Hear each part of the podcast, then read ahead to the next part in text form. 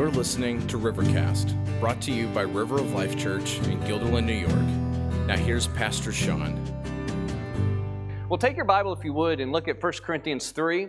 And uh, I still have a little bit of the remnants of my head cold from uh, a week or so ago, so bear with me. Hopefully, I won't have much of that nagging cough with me. I'm trying to kind of just keep my distance from people. You know, today, if you have an allergy or any kind of sinus thing, it's like you've got the plague. So I'm trying to you know, how do you be with people, but like, no, I'm not dangerous. I'm really okay, you know, but just at the same time, just, um, you know, continue to serve. So uh, I want to look at 1 Corinthians chapter, or 2 Corinthians, excuse me, chapter 3 this morning. We want to talk about the new covenant. Uh, I love the children's story that we just did uh, and shared the crucifixion of Christ. I love that our kids are talking about that today. At the same time, in just a little bit, we will share together the, the, the method that Jesus told us to remember that by. Uh, in theory, Jesus could have waited to have come till video technology were capable, and we could have been watching video every month, you know, of Jesus' crucifixion. But I think he did it before that because the big deal is not the video. He wants us to particip- per- personally participate in the memorial, if you will, as we take the cracker, the wafer, and the juice as remembering uh, remembrance of Jesus. But Uh, it just works out so well that this morning that Second Corinthians chapter 3 is all about that new covenant, that new relationship with Jesus Christ. So let me read a couple of verses to you and then we'll, we'll talk about this chapter. The Bible says this in chapter 3, verse 2. Paul says to the church, he says, You yourselves are our letter of recommendation. Paul's asking a question like, do we need to send letters of commendation? You know, like if you go to a new job, do we, do we need references to to you or to other churches about why we're good apostles, why you should listen to us? He basically is saying no. He says, look, you're you're our letter of recommendation, written on our hearts, just the fact that you exist and you're proof positive that, that God is using us as an apostles, and you're to be known and read by all. And you show that you are a letter from Christ, delivered by us, written not with ink, but with the Spirit of the living God. I love that. Not on tablets of stone, in other words, not the Ten Commandments, but on tablets of human hearts. Pray with me, would you? Father, we're grateful that the Lord Jesus died on the cross for our sins. I thank you that the Holy Spirit writes His word not on stone, writes your word not on stone, but on our hearts. Father, thank you for this new covenant May we celebrate it. May we appreciate it a little bit more and definitely anew and afresh this morning as we worship and glorify you. Father, we praise you in Jesus' name. Amen. First thing I want you to recognize with me is that God relates to us in covenant. God doesn't just accept everyone, um, whomever. He, he relates to us specifically within a covenant relationship. You know, I suppose, you know, many of you like sports. Not everybody likes sports, but you, you, you, like sports, or if you've got your thing, I don't know if you're a gamer or whatever your thing is, but you don't write into a sports team or any kind of thing and say, like, can I be your fan? It's, you know, would it be okay, excuse me, if I bought your merchandise and if I wore it and if I watched your games? Like, nobody did that. You just, you chose to be a fan, right? so, when we think about a relationship with God, some people kind of approach the relationship like that. Well, we can just kind of become a fan of God. Like we're just gonna, okay, God, I'm now a fan, I believe. Almost like the sports team. Like we believe this is our year, you know. We if we're not careful, we can boil the faith, the Christian faith down, reduce it down, and almost make it more like fandom than we do something that's real in our heart, almost something that's either institutional or religion that we hold to, or more of a fan that we're like, oh, yeah, I believe, and you know, I'm, I'm a fan of God. Of course I am. But what we're going to see this morning is, is that God relates to us in a much more intense, a much more formal and real relationship that we call a, a covenant. That's what Paul said. He said, This is the, the covenant. He says it, it, it, is, it is something that God writes on our heart. Look at verse 4. Such is the confidence that we have through Christ toward God, not that we're sufficient in ourselves to complain to, to claim that anything is coming from us, but our sufficiency is from God, who has made us sufficient to be ministers of a new covenant, not of the letter, but of the Spirit. for the letter. In other words, the letter of the law, the Old Testament law, kills, but the Spirit gives life. Paul said, We are ministers of this new covenant, this new relationship with Jesus Christ. When the Bible, when we remember the story of Moses in the, in the book of Exodus, in Exodus chapter 31, it, it, we, we see that Moses goes and, and, and the is recounting kind of that covenant that God made with his people. That Old Testament, that Old Testament Ten Commandments is really not just 10 rules, if you will, to follow, but it's a picture of the covenant that God, the, the relationship that God was establishing with people. Look what the Bible says in verse 27 of Exodus. I said 31, it's actually 34. The Bible says this And the Lord said to Moses, Write these words. He's talking about the Ten Commandments. For in accordance with these words, I have made a, here it is, a covenant with you and with Israel. And he wrote down to verse 28 And he wrote on the tablets the words of the covenant, the Ten Commandments. God relates to people not on a whim, not just in a passing fandom, not in a, oh, I'm friends with, with you, not in a just a, a, a casual kind of relationship. When God accepts someone into his family, when God receives someone, he enters into a covenant with them. It is a very serious, a very intense kind of thing. In the Old Testament, which by the way, the word covenant means testament, when God related to people in that old fashion, it was a, a, a, law that He gave them. And if you were to be a part of His family, then He said, You've got to obey my words. And these are the things that you have to do as a part of that relationship. And today, we know that that new covenant that we celebrate, that new testament, if you will, is a testament that's focused on Jesus Christ, that Jesus came and died on the cross for our sins, as we saw just a moment again, and that He rose again from the grave. And He, as we sung about this morning already, that He is He's coming again. That's the, the new arrangement that He has made with people through the blood of Jesus Christ. When the Bible talks about, when Paul mentions that new covenant here that we just read, it doesn't go into much detail about it. He's assuming that we know what it is. Now, most of us, many of us know what it is, but let me unpack that just for a minute. If you go back, as Dan shared last week in chapter 2, verse 12, when I came to Troas to preach the gospel of Christ, Paul, Paul said he was a minister of a new covenant, and just a few verses before, he said that he came to preach Jesus Christ. You see, the new covenant is all about Jesus, it's the proclamation, it's the declaration of the good news of Jesus. The good news being that we no longer have to be enslaved to sin, that we no longer have to be condemned by the laws, we no longer have to face God in all of eternity with only our own resources, but that Jesus died on the cross in our place and He rose again so that through Him we have the ability to have a, a, a wonderful relationship with God.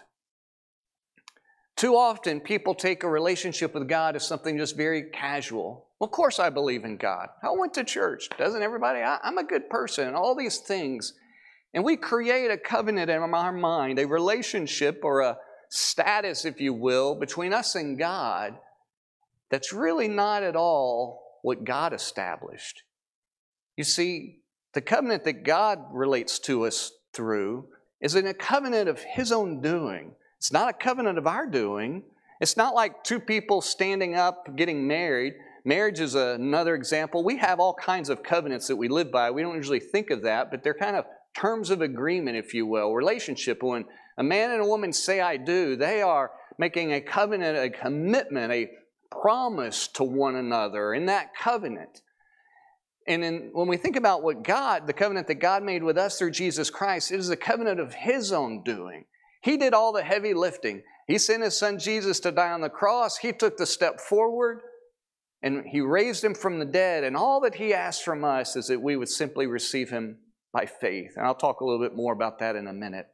But for now, I want us to have and, and to realize is that the relationship we have with God is not this casual, you know, on our own terms, kind of whatever we want to make of it kind of thing but instead it is us responding to something that God has done significantly through Jesus.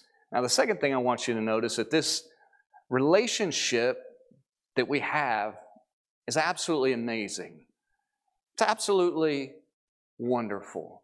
It's, it's an amazing deal if we could think about that way. The second best day of my life, maybe third best day. First best day was when I got saved. Maybe, maybe when you were I was born, right? But, but outside of that was the day I got married. And the day I got married, I got a good deal. All right. I think my wife got the worst end of that deal. You know, whenever you buy a car, like you walk away like, did I get the deal or did the other person get the deal, right? Well, in the marriage, it's a no brainer. I got the best part of the deal. Well, this covenant relationship with God, when we enter into that, we get the deal, guys. We, we, it is absolutely amazing. I want you to notice a few things about this in this passage. I'm not going to take time to read all the way through it. It's frankly, it's a little convoluted. There's some amazing things in here, but that's really what the life group, you guys can unpack this. But look at verse 3. The, Paul says that and you show that you are a letter from Christ delivered by us, not written with ink, but with the Spirit of the living God. Not on the tablets of stone, but on the tablets of human hearts. Get the picture. When God was making his, his covenant relating with people in the Old Testament, he wrote it on a museum piece, a piece of stone that can be institutionalized, could be put in a museum, that could be put on display, you know, in, a, in that kind of setting. But what the Bible's telling us is that when God makes a relationship with us now in this new covenant, that He writes it in on our hearts, and He does it by the Holy Spirit. That means it's personal and it's spiritual. That means it's deeply intimate with each one of us. What we're talking about when we think of the new covenant, this new relationship, we're, we're not talking about a religion that we adhere to. We're not talking about, well, what are you? What is your faith? We're not talking about a, an objective outside of kind of thing, like kind of like, well, what's your favorite team? You know, what, what did you have for lunch? We're, we're talking about something that's deeply intimate, that the God of heaven is entering into a relationship with us personally inside of our hearts, and the Holy Spirit takes those truths and those realities and he, he writes them in his own hand inside of us. It is something that is deeply spiritual, something that is deeply personal. It goes way beyond what denomination you're a part of, or what church you went to, or, or any kind of traditions that you followed, or any kind of set of rules. It's way beyond an institution, way beyond anything that we might see in a museum piece. Oftentimes people are like, Well, I love going to church because I love the way that I feel when I look at the stained glass windows, or I love the this, or I love the that. And, and that can be great, or I love the music. And those things are wonderful. But what we're talking about, this new covenant, Paul is saying something amazing to us. It is something that is just personal, that we carry with us, that can never be touched, that can never be taken away, and it's just deeply intimate down in our soul. It's amazing. That's the first thing I want you to notice about. Second thing I want you to notice about is that it gives life. Life group leaders, as you walk, as you guys discuss this and as you talk about in, in, in, groups this week, this passage over and over talks about the Holy Spirit, about that. And I'm excited about you guys diving into that part of the conversation and what God has done and is doing inside of your life. But if you look at verse 6, this new covenant is not of the letter, but it's of the Spirit. For the letter kills, but the Spirit gives life. Notice this new covenant is life giving, it gives life. The old covenant, the Bible says in verse 7, was a ministry of death. In verse 9, it refers to it as a ministry of condemnation. See, the Old Testament law was there to prove to us that we were spiritually sinners before God and it proved to us that we were dead men, dead men and women walking, if you will. And that law was there to condemn us. The laws, the rules to follow there were not 10 steps to heaven. It's not a stairway to heaven, as the old song goes. It was there actually to do the opposite, to show us that we were going to the other place. Because when you break a law, the only thing the law can do is tell you you're guilty. It can't give you freedom, can't give you grace, can't give you mercy. A judge might give you grace, but the law can't. The law says you are guilty or you're innocent. And if you've broken it, the only thing the law can do is say you are absolutely guilty. What, and that kills us. Paul says this new covenant is amazing because the old one really was only there to prove to us that we needed help, prove to us that we were in desperate need to get us to the point where we would call out for salvation and for hope and something beyond ourselves this uh, because of covid i think and it's a new not a, a, new phenomenon but it's been building a lot of people are going outside and hiking these days in the Adirondacks and frankly all over the country, maybe all over the world, I don't know. And uh, today, for a lot of people, you know, you, you hop online and you read a little article and like, oh, I can do that, you know, and people aren't prepared. You know, they're hiking up mountains and sneakers and little flip flops or whatever, they're getting in trouble. And um, in fact, it, you know, forest rangers uh, have a lot of job security going out and rescuing all kinds of people. Well, this past week there was a couple of young guys. Um, and they were hiking in Canada. This happened to be out, out in the western part of the, the country. And uh, they were wearing sneakers. One guy had shorts on, and they were getting up in altitude, okay? And, and like, like most people, you know, they didn't have much. They didn't have any clothes. They weren't planning on staying the night. Uh, they didn't have any emergency anything and they, man- they managed to get lost and they're going up and up and up to where they're up in they're in elevation and they're starting to hike in snow and all kinds of stuff. There's snow all over the ground and, and they're turned around. And uh, finally they were able to find a cell phone signal to where they were able to call rescuers. When the rescuers got to them their sneakers were soaking wet. Their clothes were literally frozen because they were cotton which is terrible to hike in and they would have probably died overnight. They just did not have the, the ability to make it See, what the law did in the Old Testament was to get us to the point to where those hikers were. They knew that their own, left to their own resources, they were in trouble, that they couldn't take care of themselves, that they had no hope, and that they needed to reach out to someone else other than themselves to save them. And if that someone else didn't save them, they were goners. That's what the old covenant was all about. You see, the laws are there to prove to you and me that we need help, that we're goners, that left to ourselves, we can't fix our problems. We can't fix our sin. We can't fix our issues. We can't overcome our, our, our, our, our addictions. We can't overcome our, uh, uh, the things that, that we give ourselves to. We can't overcome any of that. And we can't definitely overcome our, the consequences of it, which is death. And so it was designed for us to say, I need help. And not to look at the church, because the church can't do that either but instead look to God and say, God, help me.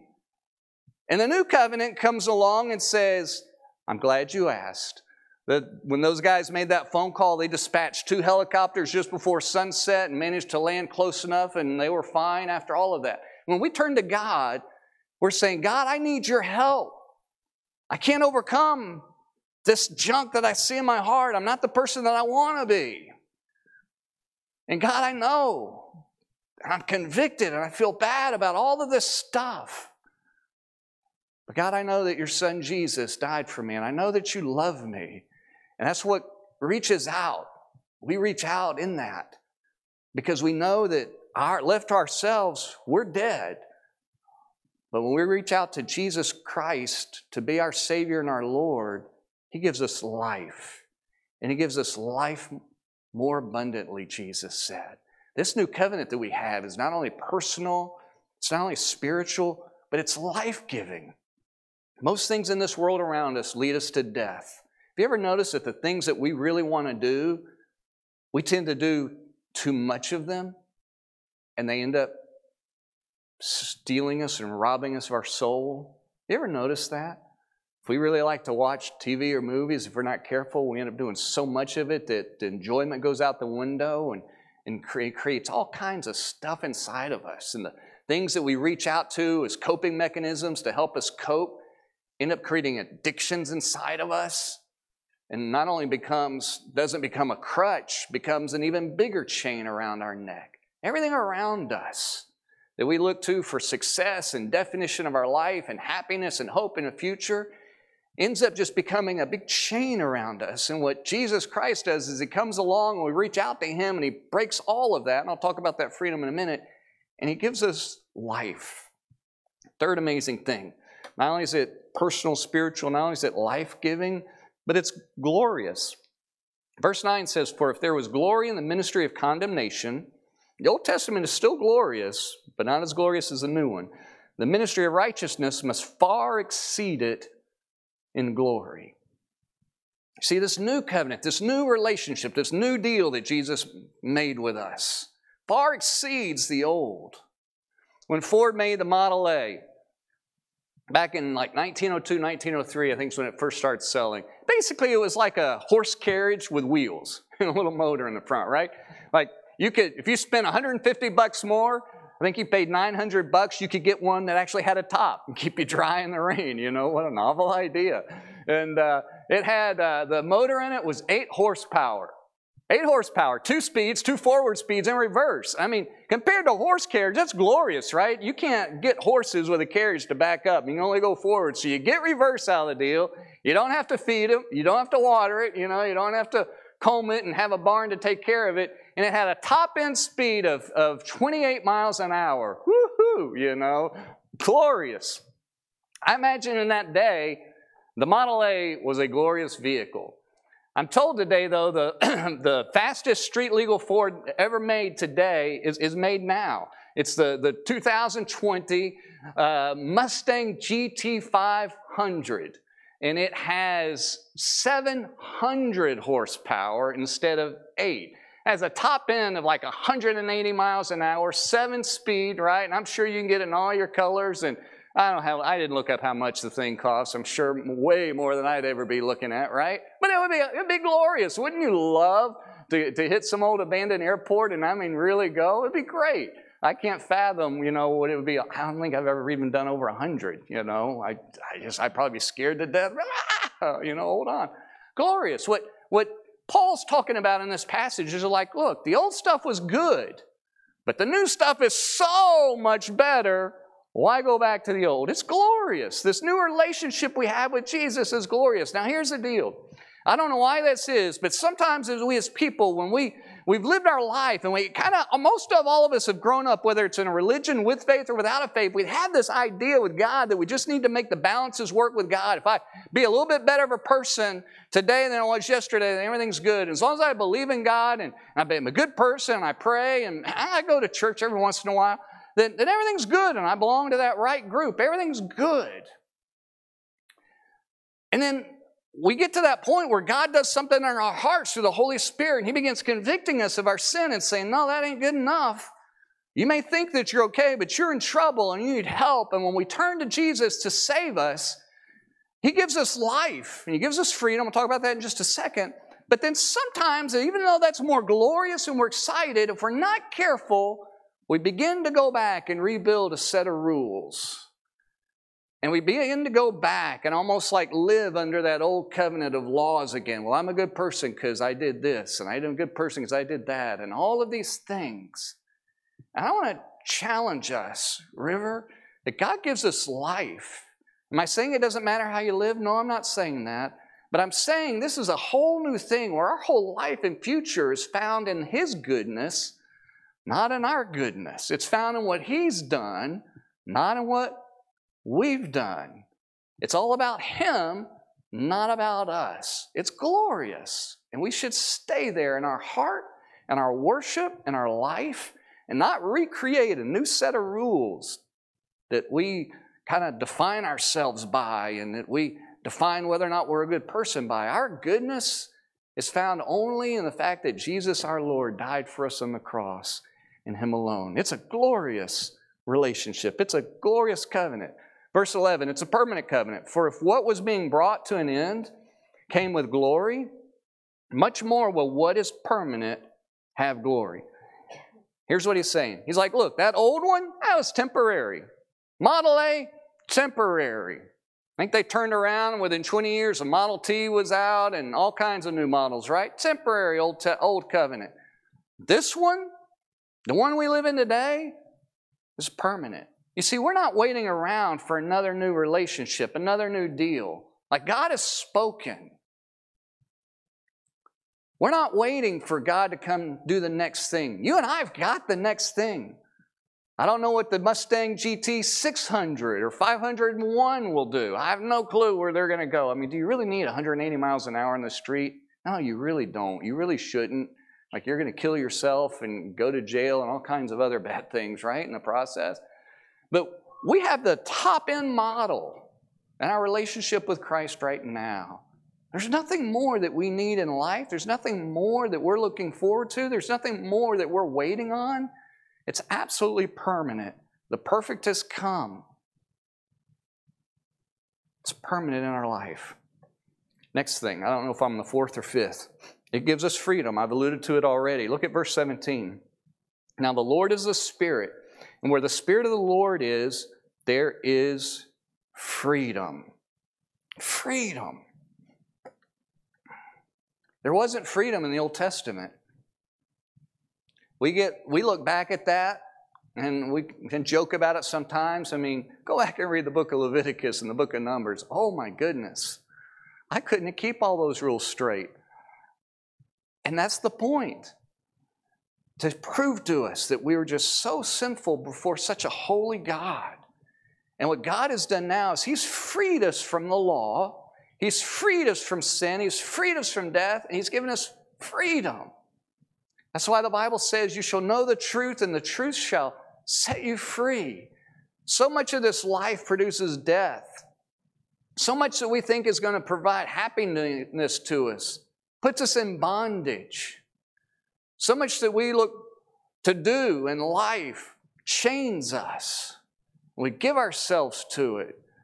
And what Jesus does, though, is he produces freedom freedom from, from the consequences of sin. We're released, freedom from sin having control over us. The Bible in the Romans says that God breaks those chains literally.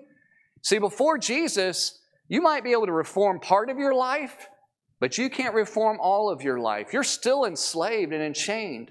But in this new covenant, God decisively breaks those chains. He breaks the handcuffs off of you, and you are free. You're free to go, and you're free as you live your life, free to live your life to be what God has called you to be, to live it with all the purpose and blessing and all that He's designed and wants in your life. Folks, this new covenant is, is glorious. It's a freedom that He's given to us. I must admit, that after a while, if we're not careful, we can take that for granted, that freedom. I want to encourage you to go back and reflect what your life was like before Jesus. Sometimes you forget. And sometimes we, you know, talk about first world problems. You know, it's raining today. Oh my goodness, can't believe it's raining. We, we can all do that. I do it too. I'm not dogging you, I'm in the same boat. And we need to celebrate. This morning, as we participate in this Lord's Supper, it's meant to stir in our souls all of these truths that God has freed us from condemnation. We're free to go. No longer, when you surrender your life to Jesus, do you have to be afraid of the other shoe to drop and for the, the, the judge to hit on the, the, you know, the podium there and, you know, guilty and take them away. But He frees us to live life with such blessing, with such joy, with such purpose freedom. And the last thing that this that it's just so wonderful, it's amazing, is not as it's freedom, but it's transforming. Look what he says in verse 18. He says, And we all, with an unveiled face, and there's a whole picture in here, it's the Old Testament, and you can read the story about Moses, but basically, when we receive Jesus, God removes the veil. And there's nothing between us and Him. We can see Him as He is. That with a, an unveiled face, we're beholding the glory of the Lord and are being transformed into the same image from one degree of glory to another. For this comes from the Lord who is the Spirit. See how the Spirit's woven all through this new covenant in us? It's something inside of us. He says, guys, this new covenant, we behold God's glory and we're being transformed into the same image. The picture is this old, old agreement, old relationship with God. You follow a set of rules. God's really distant. God's not really close. You're really following religion more than you are this really close, intimate relationship with God. In fact, everything about it says God's over here locked away. You can't get close to Him because you're a, a, a really bad sinner. New covenant, you come right on in because all that is changed and removed. And instead, we begin to see the glory of our Lord intimately, like looking into a mirror. And it's almost as if when you and I look intimately and we see the God of the Bible and we see Him on all of His glory and all that He's done, and we experience the Holy Spirit in our hearts, and it, it's profound and it's moving and it's transforming. It's like you and I looking in the mirror, and it's like we're looking at our Lord Jesus And the longer we look, the more and more we see ourselves change into that very image. Because what God is doing is He's put His DNA inside of us, and it's multiplying. And as we experience that relationship with Him, it changes us. See, so often, this is part of what I was talking about a minute ago. So often we think about, well, I need to live a better life. I'm a follower of Jesus. I should do better. And we kind of go to old things of saying, well, I just need a, a new set of rules. I need to will it, I need to make it happen. That's old covenant thinking. New covenant thinking says you need to know and worship your Savior. As you worship and as you look deeply into the face of God, and you give yourself into that, you can't help but be changed. Your love for Him and your beholding of His glory will automatically change you because you're in the presence of God in heaven. It's a it's a universal thing. In fact, Paul says this is we all experience this. If you have that relationship with God, you're experiencing this with all of us. All of us are. It's transformational. It's powerful. It's an automatic thing. And it's progressional. You see, he changes us from one degree of glory to another. It means that for our whole life, church, as the more we worship and know our God, the more He changes us. God is looking to form us into His image. And ultimately, one day, He finishes that job and we leave planet Earth and we're with Him for an eternity. Sometimes we get stalled out in the middle down here. We're like, well, I don't know what else there is. I believe in Jesus and I go to church and I do my thing and all that. And what happens when we're in that mode is we've got our eyes off of Jesus Of course, we're feeling that way because we're not walking in intimacy with our God any longer. And because we're not walking in intimacy with our God anymore, we're plateaued in our faith. And our life isn't changing, and we're not experiencing more and more of Him in our life. And we begin to feel flat, and we begin to look around. If we're not careful, begin to blame other people around us. If we're not careful, begin to blame our church for our own issues in our heart. We begin to blame our family. Well, you know, we just need more spiritual heat around here. And reality is, is we're the ones that need to change. We're the ones that need to get our eyes back on Jesus because when you walk with Him, He takes you from glory to glory to glory to glory. Am I saying that everything in the Christian faith is just a woohoo, this is exciting? No, I'm not trying to say that. But I am saying that God wants you and me to experience more of His presence, His grace, His power in our life and at the end of the day, what he's doing is he's shaping us into his image to look more and more of him. That's that new covenant. That's what we crave and desire. And when we stop looking for this world to be that source of hope and future and all of this stuff, and we put our eggs in that basket, if you will, to use that analogy, that's when we really begin to glorify Him, to experience all that God has for us. Now, how do you get into this new deal? How do you enter into that relationship with God? Jesus died. Does just everybody get it? No. Last little thing, and I'll show it to you quickly before we participate in our Lord's Supper together, remembering all this. Look what the Bible says in verse 15. Paul says, Yet to this, yes, to this day, whenever Moses is read, a veil lies over their hearts. But when one turns to the Lord, the veil is removed. Again, he's talking about that picture. Moses, when Moses came down from spending that 40 days with God, writing the Ten Commandments, that old covenant on the stone, because he spent so much time with God, his face, the Bible says, it like shone, it was bright on the outside. Keep in mind, all the Old Testament's all about external stuff to prove things. New Testament's all internal. And what Paul is using as an analogy is like, look, until you really come and surrender your life to Jesus as Lord, there's still something between you and God because you're not seeing God as He really is.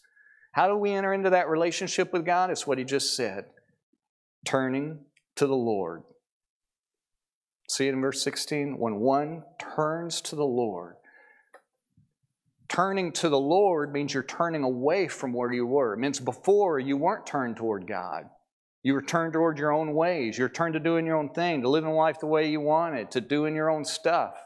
And that stuff and your own ways, your own lifestyle, your own habits, your own desires, we're full of sin and death and condemnation and all of the stuff we've been talking about, bondage. And when we finally, like those two men, realize this ain't working, we got to go to plan B or plan C or D, and we reach out to God, we're turning away from all of that and we turn to Him as our lifeline, to the Lord Jesus who died on the cross, who paid for our sins so that we could have freedom and forgiveness and joy. That's the repentance and faith that the Bible talks about. It's us turning our back on all of our past. Not, not doesn't mean that we're not grateful for the things in our past, but it means the, the sinful, the lifestyle, the choices, us ignoring God, us doing our own thing. We, we put that to our back and we say, God, I don't want that to be me anymore. I want a new me. I want to trust your son Jesus to follow him. That's when we turn to him in faith. We receive him as Lord of our life. We surrender our life to him. We often talk about around here for his forgiveness, for his acceptance. We enter into that covenant relationship with him that comes through faith, repentance and faith. And when we do that, when we experience that, all of these amazing things begin to happen in our life, and our life is forever changed, and it is forever changing as we glorify Him. This morning, in just a minute, as we participate in this supper, it's meant to be a reminder of that, to encourage us, to challenge us, to renew our, our relationship, if you will, to help us focus, to help deal with some of those past tendencies, the, maybe some of the things we've allowed to creep into our life. So this morning, if you've never turned to the Lord, I'm not talking about church, religion, denomination, what you went to. I don't care how many times you've read the Bible or not or prayed. That's not anything in this passage. What Jesus is looking for us is to turn away from our life, our old life of sin, and to turn to Him by faith and receiving Him as Lord of our life. And if you've never taken that step in your heart, then I urge you this morning to do that. It's just as simple as that. It's simply saying, God, I'm turning away from that. I realize what I've done, and I want to trust Jesus. I want Him to be my Savior, my Lord. When you take that step, you go from being out of a relationship with God to being in relationship with God, being out of network to in network with all of the blessings and all of the things we talked about. So if you've never done that this morning, that's the that's the number one thing that you should do. If you have, I invite you in just a minute, and when we participate in this supper, as you take this juice and this wafer, there's nothing special in these elements, but they're meant to be a, a symbol, a living metaphor, if you will, to remind us that this new relationship that we have with God came with a price tag. Oh, we definitely get the better end of the deal because we get life and we get freedom and we get joy and we get all of that transformation, change on the inside.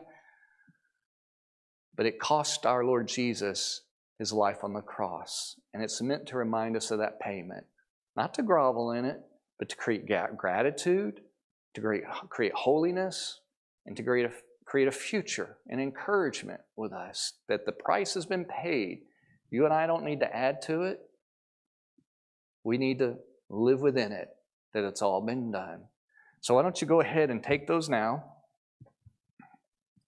They should be in the, the chairs in front of you. Should be enough to go around. Our ushers are done a great job laying those out. I'm grateful to the guys.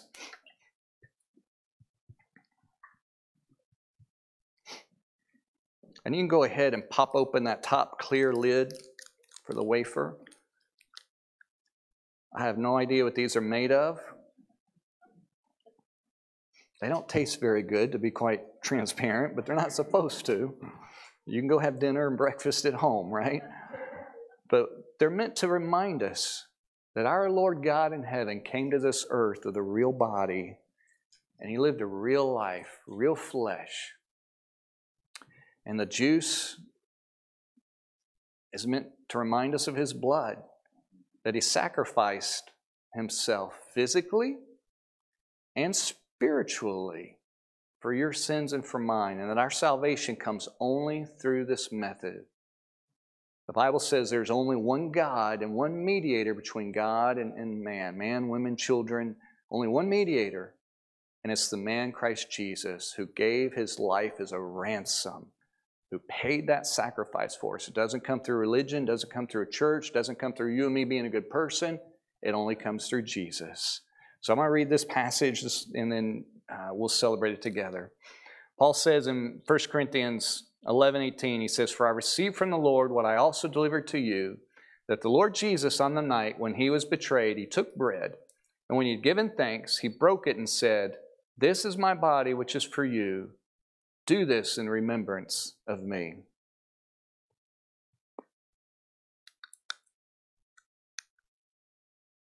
You go ahead and open the next one. Be careful. Mine's already leaking out.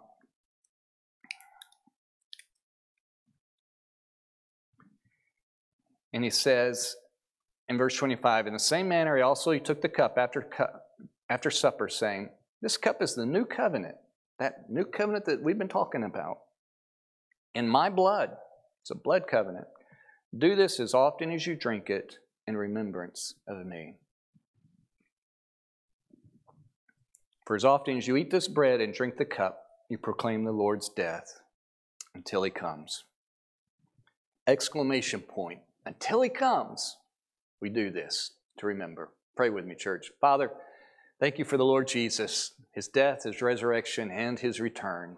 Lord, we celebrate it. Forgive us for taking it for granted. Forgive us for putting our focus elsewhere. Thank you for the reminder and the profound things that we looked at this morning and that Paul shared in Corinthians.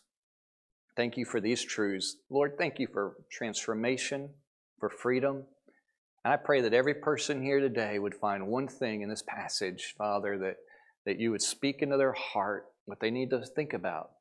Maybe it's freedom, maybe it's transformation, I don't know. Uh, Father, I lift them to you in Jesus' name. Amen. I'll encourage you on that note.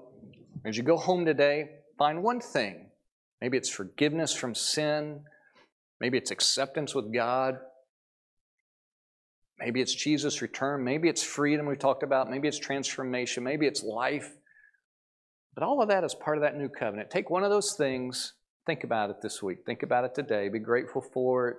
Lean into that. God bless you. Have a wonderful week. Thanks for listening to Rivercast, brought to you by River of Life Church in Guilderland, New York. Visit us on Sundays at 10 a.m. or online at riveralbany.com.